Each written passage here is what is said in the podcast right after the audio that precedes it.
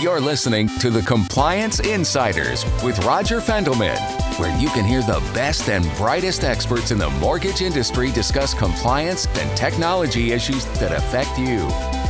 It's all you need to know in 10 minutes or less.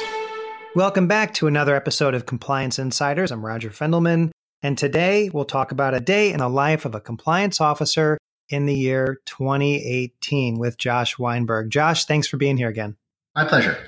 We were talking a few minutes ago before we started recording about some of your thoughts in the coming year. There are significant changes that we've been watching and observing, and I've been talking about in the podcast for several weeks now with the CFPB, with the new director, and the new direction that everybody thinks the Bureau is going to be headed with reduced enforcement and some type of regulatory relief.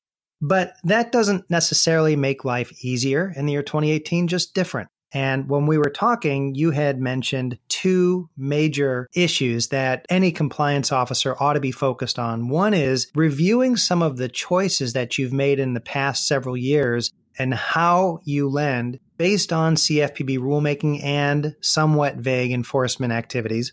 And then the second issue is taking a look and keeping a very close eye on the states, especially the activist states on the coasts, and looking at how they might even step up their enforcement or engage in new regulations, new rulemaking of their own to pick up where the CFPB left off. So, what are some of your thoughts on this? And as a compliance officer, how do you plan to handle this in the next year?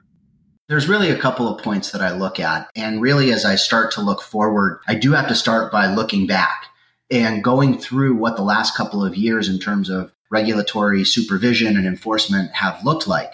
As you mentioned, the tenor or the pace from the Bureau has been different, different from HUD and the Federal Reserve and others who previously had enforcement and supervisory activities. And we've seen not just a heightened or increased pace of updated rulemaking, but we've also seen some different decisions or interpretations from the CFPB uh, on rules like Section 8 of RESPA. We talked in part of our last podcast about the phrase of regulation by enforcement. And so, with this change in administration and with leadership at the Bureau, I really do think it's going to be interesting to see how that shapes out.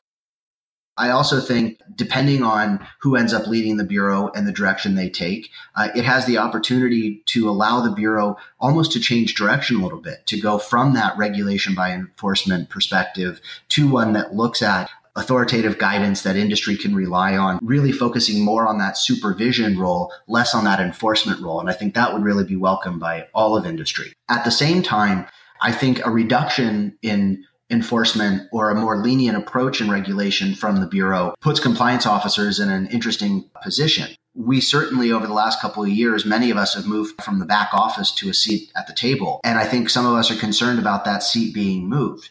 One of the things I'm really happy and proud about at First Choice is by setting the culture of compliance, we've really been able to use compliance as a competitive advantage, not an area where loans or opportunities go to die. And I don't see that changing.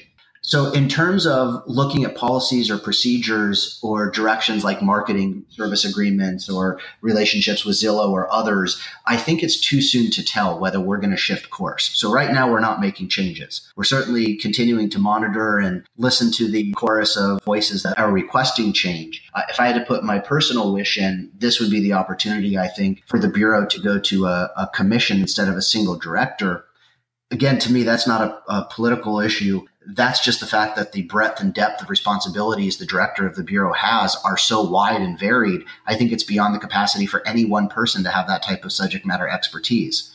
So if you bring in people who are expert in other areas and let them jointly rule, you really get rid of many of the constitutional issues that the CFPB has been battling, but also hopefully gain some greater continuity and consistency to the type of direction and leadership should there be a change in the single director or one of the people leaving in the future. Josh, you're 100% right on that thought. And I guess we'll see what happens whether the Republicans who are heading up the charge to overhaul the CFPB will continue with the idea of the commission structure or whether now that they have their man in charge, they may leave the status quo. I think one thing that's important to mention to the CEOs that are listening across the country today, you should definitely resist the temptation to cut your compliance budget for 2018 or somehow reduce the level of importance that the CCO plays in your firm because it's just way too soon to do that type of thing.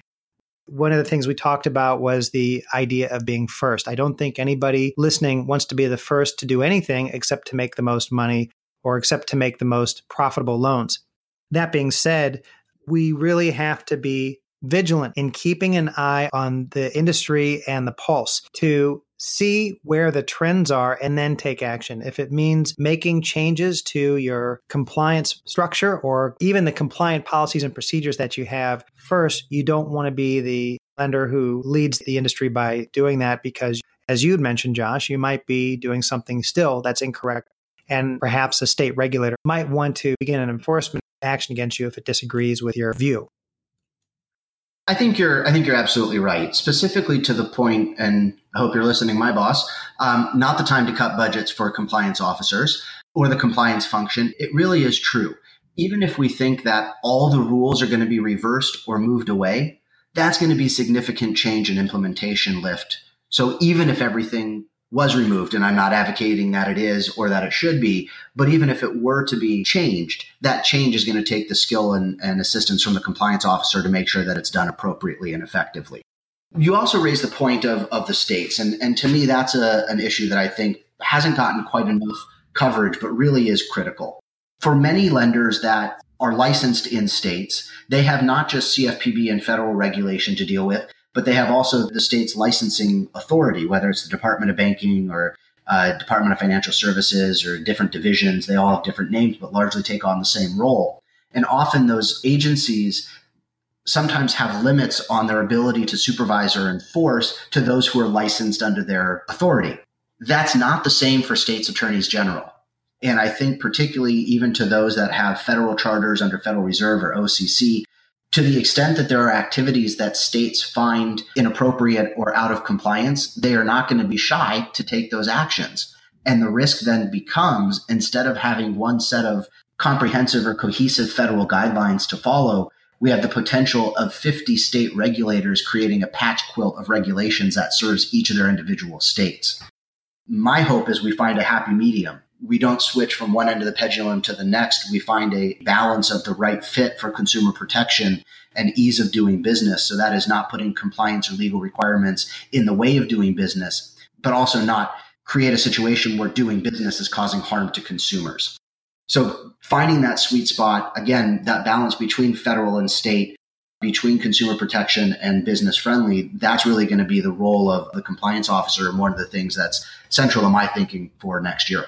Great points. We have an evolving situation where there's going to have to be this newfound ability to respond quickly to these types of issues. We have to be very aware in 2018 of potential changes that we could be facing and the fact that now these changes are coming more from the states and not only the federal government, not only the CFPB.